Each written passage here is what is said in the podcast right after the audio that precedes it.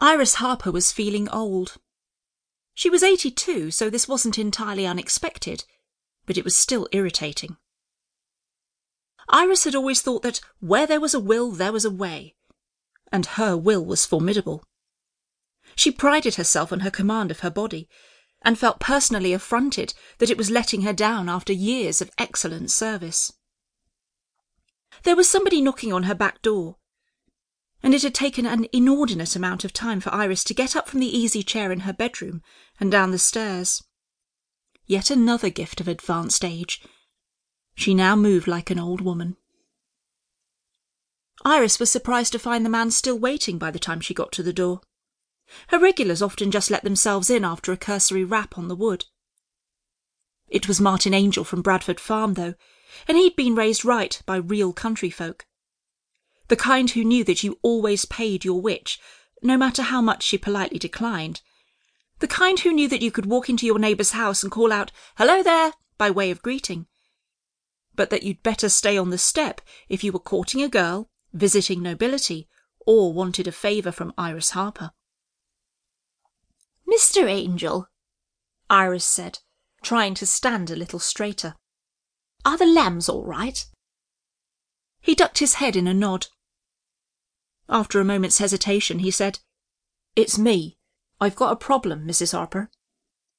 Iris was not now and never had been married, but Mr. Angel was a traditional sort of man, and would no more have been able to call her Ms. than use her first name. After all, they'd only known each other for fifty years. Fifty years. And I can feel every single one of them, Iris thought. She switched the kettle on and put tea into the pot. Then she filled a glass of water and popped a couple of capsules from their foil beds and swallowed them gratefully.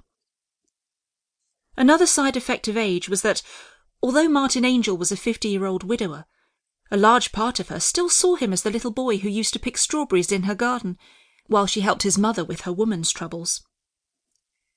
Would you do the honours today? Iris said, sitting down in her usual place. Martin busied himself with pouring water into the teapot and carrying it to the table. He'd drunk enough cups of the stuff in Iris's kitchen to find his way around without having to ask, and Iris allowed herself to close her eyes for a moment. Her back was more sore than usual, but with the knowledge that opiates would soon be dulling the pain, it was easier to push the feeling away. When she felt more in control, she opened her eyes and regarded Martin. Behind the sun-brown complexion, there was a greyness, a tightness around the eyes that seemed to be permanently squinting from years of driving a tractor in the midday sun. I didn't know you took those, he said, nodding at the packet of painkillers.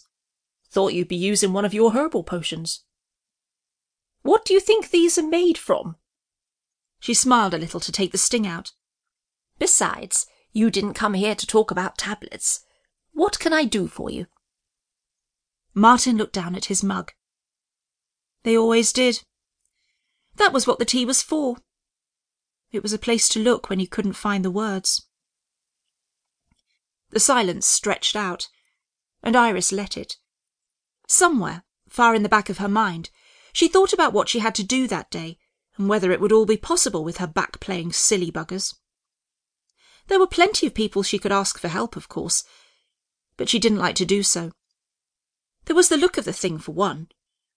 What kind of hedge witch needed, well, anything?